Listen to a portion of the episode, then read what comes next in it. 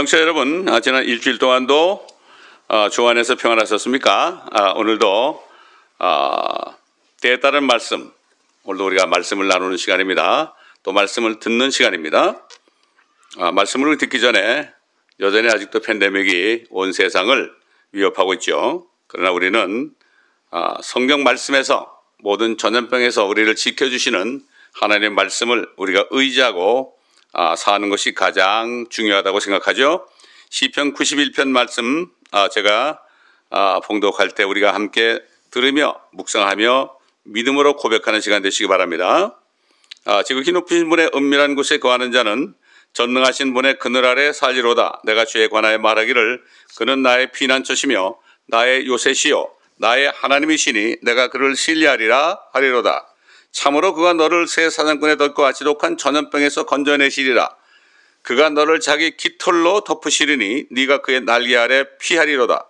그의 진리가 너의 작은 방패와 큰 방패가 되리니 네가 밤의 공포나 낮에 날아가는 화살이나 어둠 속에서 만연하는 전염병이나 백주에 항패케 하는 멸망을 두려워하지 아니하리로다. 천명이 네 옆에서 만명이 네 오른편에서 쓰러질 것이나 그것이 네게는 가까이 오지 못하리라. 오직 네가 네 눈으로 보게 되리니 악인의 보응을 부리로다. 네가 나의 피난처이신 주고 지극히 높으신 분을 네 처소로 삼았으므로 어떠한 재앙도 네게 닥치지 못하며 어떠한 전염병도 네 장막에 가까이 가지 못하리라. 이는 그가 너를 위하여 자기 천사들에게 명하시어 너의 모든 길에서 너를 지키게 하실 것입니다. 그들이 그들의 손으로 너를 받들어 네 발이 돌에 부딪히지 않게 할 것이요 네가 사자와 독사를 밟으며 젊은 사자와 용도 발로 짓밟으리로다. 그가 나를 사랑하였으므로 내가 그를 구해낼 것이며 그가 나의 이름을 알았으므로 내가 그를 높이리라. 그가 나를 부르리니 내가 그에게 응답하리라. 고난 중에 내가 그와 함께 할 것이며 내가 그를 구해내고 그를 영화롭게 하리라. 내가 장수로 그를 만족해 하여 내 구원을 그에게 보이리라. 자, 오늘 우리가 주신 말씀 욥기 11장 11절로 12절입니다. 욥기 11장입니다. 11절, 12절 두 절을 제가 아, 봉독해 드리겠습니다. 그는 허망한 사람들을 아시며 사악한 사악함도 보시나니 그분이 사악함을 고려치 아니하시겠느냐? 사람이 들나기 새끼같이 태어나도 허망한 사람이 현명하게 되느니라.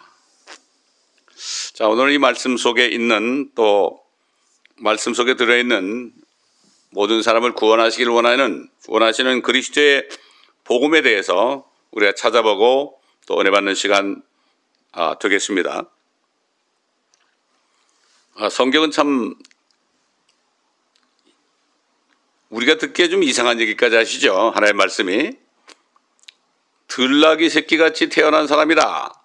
이 세상에 태어난 사람은 들나귀 새끼처럼 태어났다.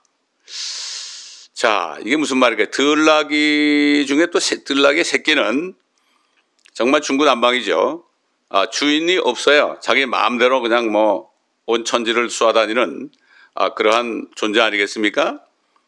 들나귀 새끼같이 태어난 사람이 어떻게 해서 하나님의 자녀가 될 수 있겠는가? 지혜로운 하나님의 자녀가 될 수 있겠는가? 이런 메시지가 아, 성경에 들어있죠.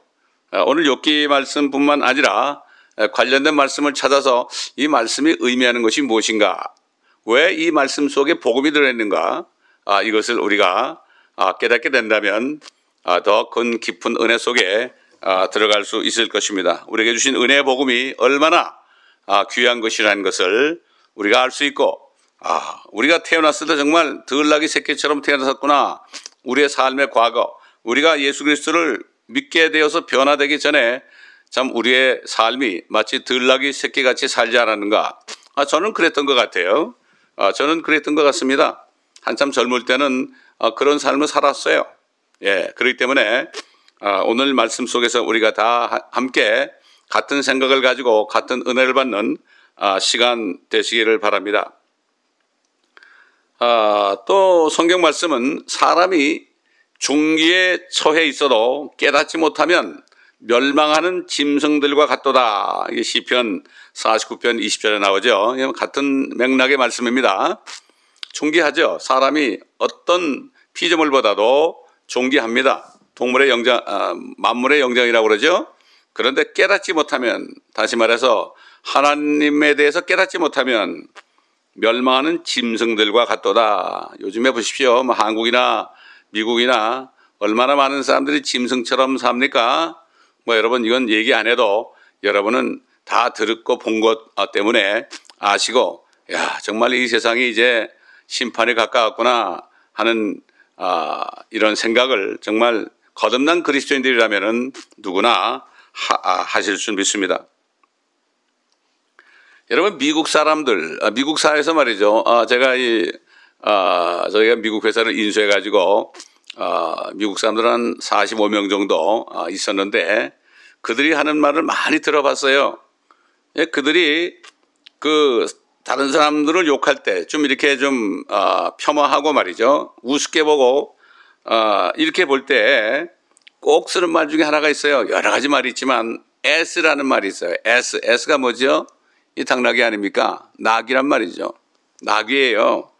저놈은 낙이 같은 놈이야. 또 낙이만 낙이라고만 그런 게 아니라 낙이라는 S 뒤에다가 어떤 다른 말을 또 집어넣어요 거기다가 어? 영어로 H-O-L-E라는 말을 집어넣어요 구멍이라는 얘기 아닙니까?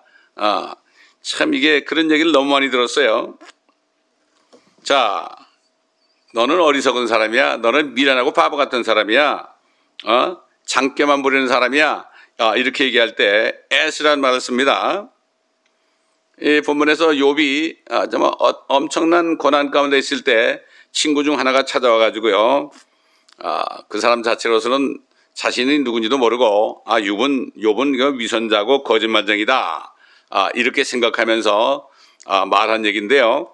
이건 결국 하나님께서 그 입을 통해서 모든 사람들이 어떻게 태어났는가 아, 현명하게 되지 않으면 큰일 난다 아, 이런 메시지를 준 것이라고 여겨집니다. 이 들나귀 새끼는 뭐 집에서 키우는 가축 가운데서 어, 당나귀 같은 그런 같은 계통의 아, 짐승 아니겠어요? 여러분, 아, 우리 한국에서 한국에서 우리가 어, 어릴 때 유치원을 지어서 초등학교 들어가면은 초등학교 교과서에 꼭 나오는 거 저희 때 나왔는데 아, 꽤 많은 당락이라는 그 주제로 이솝 이솝의 그 우화가 있죠. 어떤 상인이 아, 자기 당락 위에다가 아, 소금을 잔뜩 아, 싣고 아, 아주 무겁게 싣고 가는데 개천을 건너는데 이 당나귀가 아, 실수를 해가지고 그냥 물에 넘어졌잖아요. 넘어지니까 아 그렇게 무겁던 게 갑자기 완전히 이거 뭐 가벼운 거 아무것도 없는 것처럼 되지 않았어요. 왜 물에다 녹았으니까 야 이상하다. 아 이렇게 어 짐이 가벼질 수 있을까? 그래가지고 다음 날은 그, 아, 그 주인이 아, 이번에는 소금을 싣지 않고 아, 이 소음을 잔뜩 실었어요. 소음은 얼마나 가볍습니까? 아, 그 당나귀는 야 이상하네. 왜 이렇게 또 짐이 가볍지? 아 그래도 좀 더 가볍게 하면 좋겠다. 그래서 일부러 그 물에 쓰러졌잖아요. 아 이젠 더 가볍겠구나 이랬는데 어떻게 됐습니까?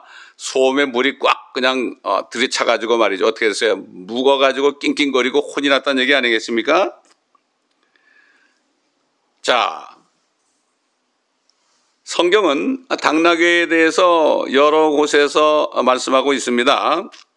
말씀하고 있는데, 어, 이 성경 말씀 가운데 그 발람이라는 사람이 나오죠. 발람이라는 사람이 나오는데, 아, 이 사람은 아, 그 어, 모아방 바락이 많은 그 보, 보화를 주면서 너 이렇게 줄 테니까 어, 야곱의 자손 이스라엘 백성들을 좀 저주 좀 해달라. 아, 이렇게 얘기했죠. 그러니까, 아, 하나님께 물어보겠다. 하나님께 물어보니까 가지 말라 그랬잖아요. 아, 이번엔 더 많은 그 재물을 가져와서 그러니까, 아, 이번엔 내가 하나님께 물어보겠다.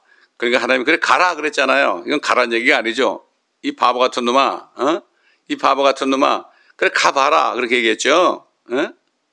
그 당나귀를 타고 가는데 당나귀 앞에 그냥 그 주의 천사가 칼을 들고 나타났잖아요. 아, 그러니까 당나귀가 무서워가지고 그냥 가지도 못하고 막 그냥, 아, 아, 벽에다가, 아, 막 벽에다 자기를 비비고 그 그러다 보니까 그 발람이 거기 타고 있는데 발람을 막 그냥 발을 상하게 하고 그랬잖아요. 그러니까 그냥 발람이 막 때렸지 않습니까? 아 그때 하나님께서 당나귀 입을 열어가지고 야 내가 어 당신을 섬기는데 내가 한 번이라도 당신에게 불순종한 적이 있느냐? 어? 그러면서 막 그냥 당나귀가 입을 열어가지고 그 존귀하게 태어난 사람을 꾸짖었을 때요. 그때 하나님이 눈을 열어가지고 주의 천사가 탁 앞에 선 걸 보여줬잖아요. 예? 사실 당나귀보다도 못한 사람이었죠. 발람이라는 사람은. 그렇기 때문에 아까 성경 말씀대로 사람이 종교체에도 깨닫지 못하면 멸망하는 짐승이나 같다. 이런 말씀이 성경에 있는 겁니다. 하나의 예죠. 당나귀에 대한 예입니다. 자, 우리는 하나님께서 모세를 통해서 이스라엘 백성들을 이집트로부터 나오게 하신 후에 모세에게 하신 말씀 가운데 그 당나귀에 대한 말씀이 있습니다. 이 말씀의 뜻이 무엇인가 우리가 살펴보면 좋겠죠.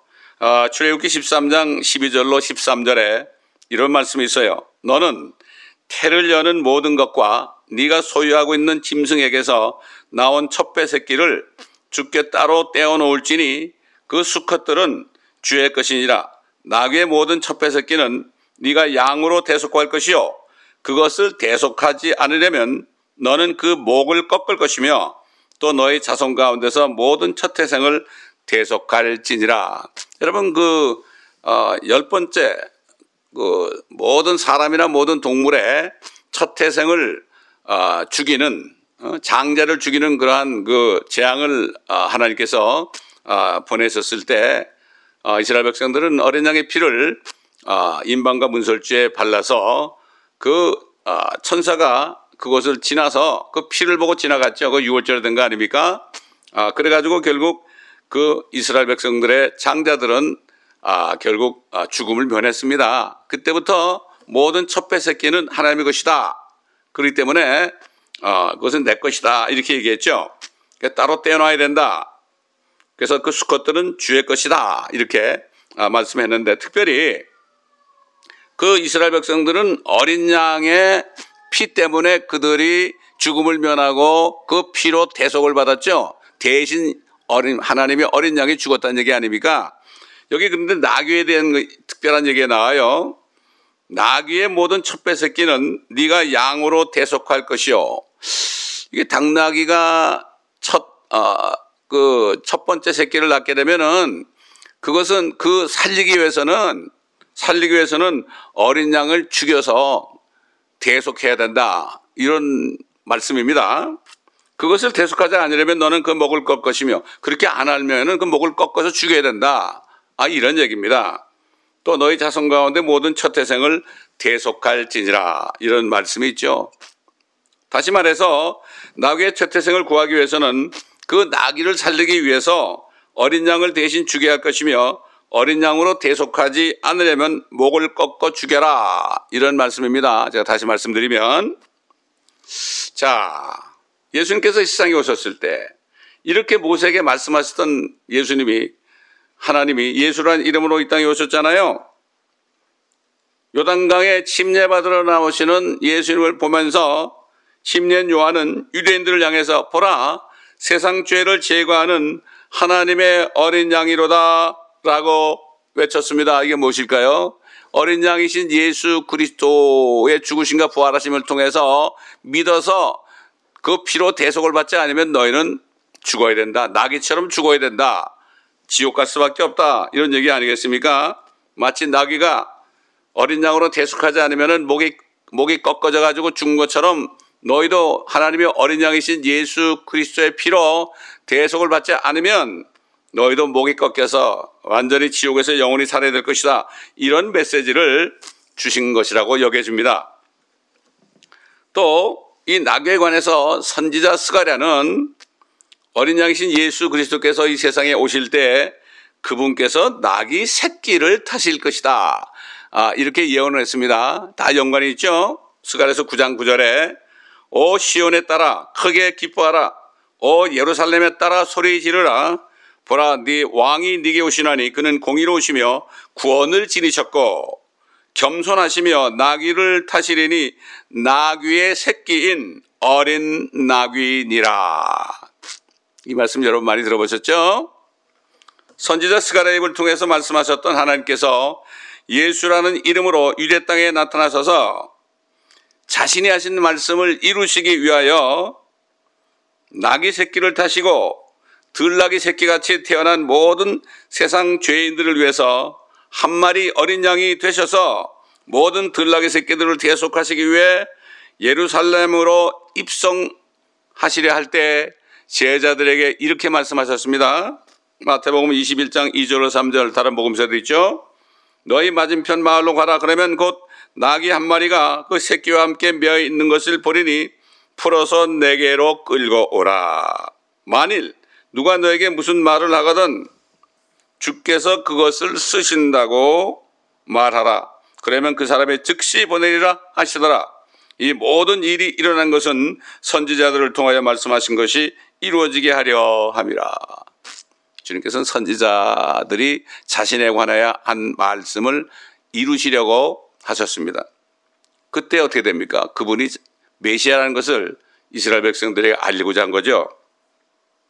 이때 그들은 어, 제자들은 나귀 새끼를 끌고 와서 그 나귀들 위에 자기들의 옷을 얹고 그 위에 주님을 태웠습니다. 또한 아주 큰 무리가 자신들의 옷을 길에 펴고 또 다른 사람들은 나뭇가지를 꺾어다가 길에 깔기도 했습니다. 그 무리가 앞서가고 뒤따르며 소리질러 말하기를 다윗의 아들에게 호산나 주의 이름으로 오시는 분은 복이 있도다. 지극히 높으신 곳에서 호산나 이렇게 얘기했죠.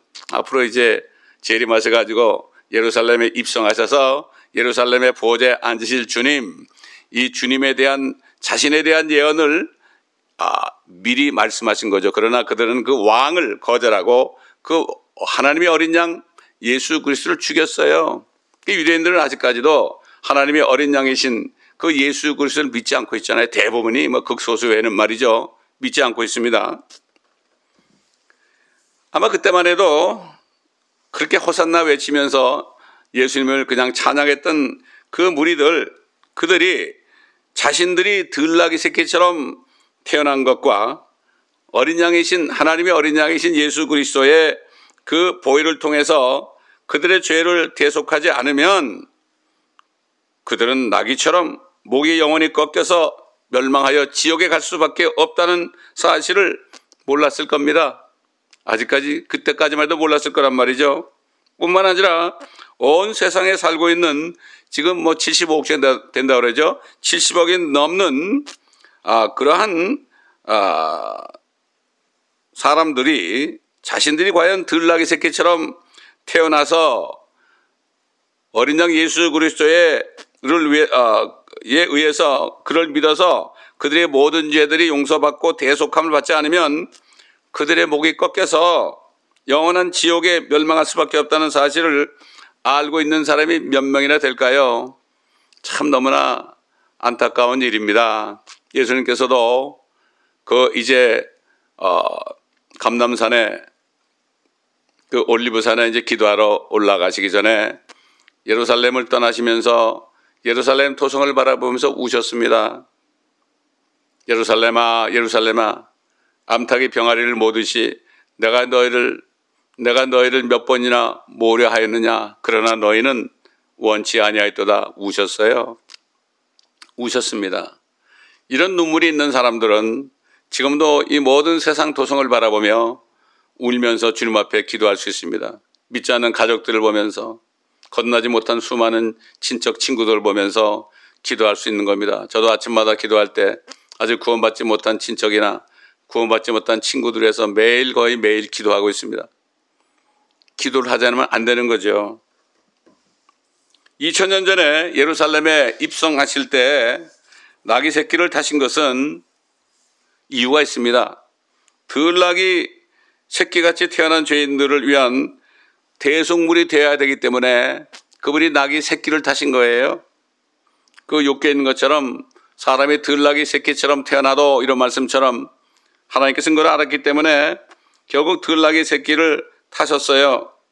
네, 그런데 그분께서 자신을 통해서 지금도 아직 이것을 깨닫지 못하고 자신들이 들나귀 새끼처럼 태어나서 어린 양, 하나님의 어린 양이신 예수 그리스도를 통하여 모든 죄들이 용서받고 대속함을 받지 않으면 그 들나귀 새끼처럼 목에 꺾여서 영원히 멸망할 수밖에 없다는 아, 이러한 것을 알지 못하는 사람, 아직도 믿지 못하는 사람, 이런 사람들을 이제는 때가 돼서 심판하실 때가 된 겁니다. 그렇기 때문에 이제 재림하실 때는 더 이상 들나귀 새끼의 등을 타고 오지 않죠. 성경은 뭐라 그러십니까? 흰말을 타고 하늘에 있는 흰말을 타고 오신다고 그랬죠. 아, 이 장면을 엄청난 장면을 성경 안에서 미리 본 사도 요한은 이렇게 말씀으로 증거했습니다. 계시록 19장 11절 13절 마지막 절까지 읽으면 좋겠지만 여러분 다 읽어보시기 바랍니다. 또 내가 하늘이 열린 것을 보니 흰 말이 보이더라. 그 위에 앉으신 분은 신실과 진실이라 불리며 의로 심판하고 싸우시더라. 그 눈은 불꽃 같고 머리에는 많은 왕관이 있고 한 이름이 기록되어 있는데 그 자신 외에는 아무도 모르더라. 피에 적신 옷을 입었는데 그의 이름은 하나님의 말씀이라고 불리더라. 그분이 타고 오셔가지고 참 아마겟돈에서 세상을 심판하시고 모든 민족들을 심판하시고 그리고 마침내 예루살렘으로 입성하시죠. 거기에 다윗의 보좌에 앉으실 것입니다. 참 성경은 이렇게 정확하게 말씀하고 있죠. 성경 모든 준자는 뭡니까? 하나님의 왕국입니다. 그래서 유대인들에게 예수님께서 하신 말씀, 너희는 이렇게 기도해라. 이방인들처럼 뭐 주절거리고 같은 얘기 자꾸 반복하지 말아라. 중언번하지 말아라. 너희는 이렇게 기도해라. 아버지의 이름이 거룩히 여김을 받으시오며 아버지의 왕국이 임하시옵고 아버지의 뜻이 하늘에서 이루신 것처럼 이 땅에서도 이루어지이다. 이렇게 기도해라. 그리고 왕국과 권세와 영광이 아버지께 영원히 있사옵나이다. 이렇게 기도하라고 말씀을 하셨습니다. 하나님께서는 아직도 자신들이 들나귀 새끼처럼 태어난 죄인들인 것을 깨닫지 못하고 어린 양이신 주 예수 아, 그리스도 그리스도께서 흘리신 피로 대속받지 않으면 영원 무궁토록 그들의 목이 꺾여 영원한 불못에서 멸망할 수밖에 없다는 사실을 깨닫지 못하는 사람들을 향하여서 지금도 또 말씀에서 말씀하고 있습니다. 시편 32편 9절을 보게 되면 너희는 지각 없는 말이나 노새같이 되지 말라. 그들의 입은 재갈이나 굴레로 꼭 물려줘야 하리니 그렇지 않으면 그것들이 내게 가까이 올까 함이라. 여러분 지각이 없는 말이라고 그랬죠? 말은 앞만 보고 갑니다. 옆에는 잘 보지도 못해요. 막 달립니다. 전쟁터에서 화살이 빗발처럼 날아오고 총알이 빗발처럼 날아올 때도요 미련하기 때문에 자기가 죽는 줄도 모르고 앞으로 그냥 막 아, 아, 소리를 지르면서 말이죠. 그 달려가다가 활에 맞아 죽기도 하고 총에 맞아 죽기도 하고 그러죠. 여전히 수많은 민족들 가운데서 섞여 살면서 지각 없는 말이나 노새처럼 자신들 앞에 놓여있는 사막의 덫을 보지 못하다가 지옥으로 떨어진 사람이 얼마나 많이 있습니까? 제가 브라질 어, 성교여행을 할 때 인디안 촌에 가서 하룻밤을 잔 적이 있었어요. 아 근데 자는데 자는데 아 노새가 밤새도록 소리질러 우는 거예요. 얼마나 시끄러운지 말이죠. 이걸 볼 때 참 노새는 정말 미련한 존재구나. 이것을 그때 한번 느낀 적이 있습니다. 자, 그러므로 우리는 세상 사람 구원받지 못한 사람들을 바라보면서 바라보면서 그들을 위해서 기도해야만 합니다. 기도할 때 하나님께서는 그들에게 지각을 열어주셔서 그들을 구원하시는 것입니다. 자, 결론적으로 마지막으로 비록 들락이 새끼처럼 태어났으나 깨닫고 예수 그리스도의 보혈을 통해서 구속고 죄사함을 받고 그리스도의 제자가 된 사람들도 영적으로 깨어있지 않으면 꽤 많은 당나귀처럼 고통을 받게 된다는 사실을 우리가 알아야 됩니다. 예수님께서는 자신을 따르는 제자들 향하여 너희가 나를 따르려면 자기 자신을 부인하고 자기 십자가를 지고 나를 쫓을 것이니라 이렇게 말씀했습니다. 때로는 저와 여러분이 구원을 받으실지라도 들라기처럼 태어났지만 구원을 받아서 하나님의 지혜로운 자녀가 됐을지 몰라도 때로는 우리 자신의 십자가가 너무 무겁게 느껴져서 스스로 벗어버릴 때가 있을지도 모릅니다. 있는지도 모릅니다. 그렇게 되면 잠시 동안은 어, 가벼워지고 아, 그래서 좀 편안하게 된 것 같지만 소음을 잔뜩 지고 가던 당나귀가 가벼운 짐을 벗어버리고 일부러 물에 넘어졌을 때 더 무거운 짐을 지게 된 것처럼 우리가 우리의 십자가를 스스로 벗어버리면 잠시 동안은 편할 수는 있어도 조만간 더 무거운 십자가가 기다리고 있다는 사실을 우리가 알아야 됩니다. 저도 대학을 가면서요. 대학을 가면서 고등학교 때까지만 해도 그렇게 열심히 교회를 다녔는데 대학을 가면서 교회를 빠지기 시작했습니다. 그러다 보니까 교회를 안 가니까 너무 편했습니다. 그 뭐 고등학교 졸업할 때까지만 해도 주일날은 꼭 하루 종일 교회 가 살았으니까 친구들하고 등산도 못 가고 놀러도 못 가고 그랬죠. 아 그런데 교회를 안 가니까 그땐 등산도 가고 뭐 놀러 다니고 아, 마음이 편했습니다. 그러나 그 후에 찾아온 무거운 짐들은 이루 말할 수 없었습니다. 그 후에 찾아온 무거운 죄의 짐들은 이루 말할 수 없었습니다. 그 죄의 짐을 지고 헐떡거리다가 결국 깨닫고 제가 주님을 만났습니다. 자, 지금 마지막 때에 살고 있는 그리스도인들은 이 시대에 살고 있는 그리스도인들까지도 자신을 사랑하며 자신의 유익을 먼저 구함으로 인해서 십자가를 지지 않고 살다가 결국 더 큰 고통을 맞이하게 되는 것을 우리가 알아야 됩니다. 제가 예를 들어 보겠습니다. 한국의 경우에 말이죠. 일제시대에 신사참배를 하지 않으면 감옥에 들어갔죠. 그 감옥에 들어가지 않, 아, 아, 감옥, 아, 신사참배를 하는 것이 뭐, 하지 않는 것이 뭐죠? 십자가를 지는 거 아닙니까? 근데 그게, 아, 싫으니까, 꾀가 나니까, 아 이거 뭐, 이건 우상숭배가 아니다. 그래가지고 전체 교단에서 이거는 우상숭배가 아니니까 괜찮다. 결의를 했죠? 그래가지고 거의 대부분 뭐 주기철 목사라든가 손양의 목사 같은 소수의 사람 외에는 전부가 다 십자가를 내려놨습니다. 한번 감옥에 가지 않았으니까 편했겠죠. 그러나 얼마나 편했습니까? 해방이 된 후 1950년 6월 25일 날 결국 공산당이 쳐내려와 가지고 완전히 어? 얼마나 많은 어? 사람들이 죽었어요. 수백만이 죽었죠. 뭐 한국 사람 한국 군인만 죽었나요? 유엔군들이 얼마나 많이 죽었습니까? 그리고 나중에 결국은 저 부산 앞바다를 바라보면서 이승만 대통령과 아, 몇 분의 목사님들이 모여서 통회하며 자백하며 회개할 때 그럴 때 메가다 장군을 보내서 구해주지 않았습니까? 잠시 동안 그 십자가 정말 그 아, 신사참배를 하지 않는 십자가 그것을 끝까지 졌으면 좀 조금 고통을 당했겠지만 그런 참사는 나지 않았을 것을 봅니다. 그러나 그거 벗어버려 꽤 많은 당나귀처럼 그것을 벗어버리니까 처참한 전쟁이 나서 얼마나 수백만의 사람들이 죽었습니까? 이거는 우리에게 보여주는 그 역사적인 그 교훈이라고 볼 수가 있어요. 그때만 그렇습니까? 지금 한국 교회 모습을 보시기 바랍니다. 대부분의 교회들이 어디다 들어갔습니까? WCC나 WEA나 NCCK 다 들어갔어요. 거의 대부분입니다. 내가 볼 땐 99%입니다. 제가 볼 때는 아, 거기 들어가면 편하죠. 교단에서 인정해 주니까 거기에 다 좌경화된 곳이 아닙니까? 예수를 안 믿어도 예수를 안 믿어도 구원이 있다고 이렇게 얘기하면 사람들에게 인기가 있습니다. 아, 우리 목사님 참 멋지는, 멋진 분이다. 아, 그래야지. 어떻게 예수만 믿어야 된다고 다른 종교를 비판하느냐. 그 요구를 더먹는 그 십자가를 지지 않기 위해서 그렇게 대부분이 다 들어가 있잖아요. 결과적으로 어떻게 됐습니까? 교회들마다 좌경화됐잖아요. 지금 거의 대부분이요. 소수의 교회만 어, 예외하고 다 그렇게 됐잖아요.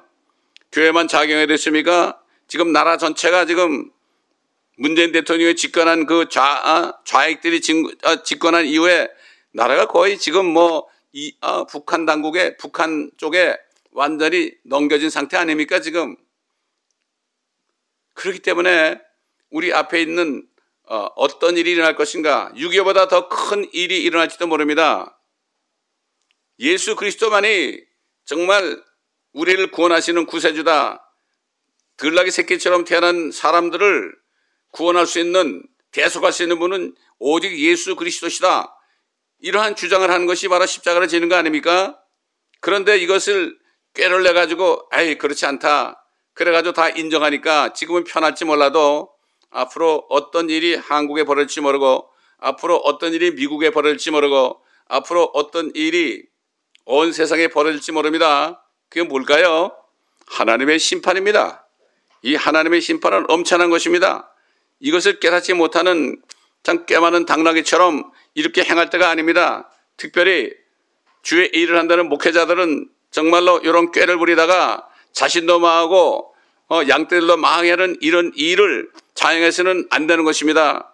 오늘 말씀을 통하여 모든 사람들이 들락이 새끼처럼 태어났을지라도 그러나 오직 예수 그리스의 보혈을 통하여 대속을 받지 않으면은 하나님의 자녀가 될 수 없다는 것, 구원받지 못한다는 것, 이러한 그 말씀을 가지고 자신을 부인하고 자신의 유익을 구하지 말고 이제 하나님의 유익을 위하여 모든 사람을 구원하시고 진리의 지식에 이르기를 원하시는 그 하나님의 놀라운 뜻을 깨닫고 끝까지 믿음을 지켜야 됩니다. 그러므로 사도 바울은 그 당시에 사도 바울이 전하는 말씀을 받지 않고 사도 바울을 이단 취급하고 감옥에 들어갔을 때 사도 바울에 대해서 얘기하면서 오히려 조롱했던 사람들이 얼마나 많았어요. 그래서 모든 아시아에 있는 사람들은 다 사도 바울을 떠났고 대마도 세상을 사랑하여 그를 떠났고 그 다음에 디도도 닮아테려 갔고 오직 감옥에 누가와 밖에는 목회자이신 디모데밖에 없었는 것처럼 그러므로 사도 바울은 떠나기 전에 뭐라 했습니까? 디모데에게 내가 우리 주 예수 그리스도의 나타나심 휴거죠. 그 다음에 그분의 왕국을 두고 천연왕국이죠. 내가 너에게 명하노니 너는 말씀을 전파하라. 말씀을 전파하라. 건전한 교리를 전파하라. 이 세대를 본받지 말아라. 이렇게 하면서 이제 내가 모든 어, 갈 길을 다 달리고 내가 믿음을 지켰으니 이제는 나를 위하여 그분께서 의의 멸류관을 주실 것이다. 이 의의 멸관의 나뿐만 아니라 그의 오심을 간절히 사모하는 모든 사람들에게도 주실 것이다. 바로 지금이 이때가 되었습니다. 이제는 달려갈 길을 다 달리고 이제 주님을 맞이할 준비하는 이런 때가 된 것입니다. 끝까지 저와 여러분에게 주신 십자가를 끝까지 등에 지고 나가야 될 것입니다. 그리고 해서는 우리 자신의 유익을 다 부인하고 주님만을 생각하며 주님의 유익을 구하여 옛날 옛날 침례 요한처럼 그 자신의 제자들이 다 예수님께로 가니까 제자들이 아 제자들이 다 예수님께로 갑니다. 그러니까 어 그래 그는 흥하여야 되겠고 나는 나는 망하여야 되겠다. 나는 쇠하여야 되겠다. 이게 뭡니까? 자신을 부인하는 거죠. 자신의 유익을 다 버리고 예수 그리스도 우리 하나님을 하나님의 유익을 추구하여 어떻게든지 한 사람이라도 정말 구원받아서 하늘에 올려보내는 이 일을 하기 위하여 끝까지 자신을 부인하고 십자가를 지고 주님을 끝까지 쫓아야 할 것입니다. 저와 여러분은 오늘 이 말씀을 기억하면서 절대로 양보하지 말고 옛날 신사챔비한 사람들 양보하지 말고 지금 WCC나 WEA나 또 그 다음에 어, NCCK 여기에 들어가서 정말 하나님의 진노 가운데 심판을 기다리는 그런 사람들처럼 되지 말고 여러분이 그런 교회에 속해 있다면 당장 나오시기 바랍니다. 차라리 집에서 여러분 가정교회에서 정말 순수한 마음으로 하나님께 예배드리고 순수한 진리의 지식으로 하나님께 경배드리는 것이 더 낫습니다. 그래서 하나님께서 뭐라 했습니까? 수가성 여인에게 하나님은 한 영이시니 하나님, 하나님을 경배하는 사람들은 진리로 경배할지이다. 진리 안에서 경배할지어다 그랬죠. 영 안에서 경배할지어다.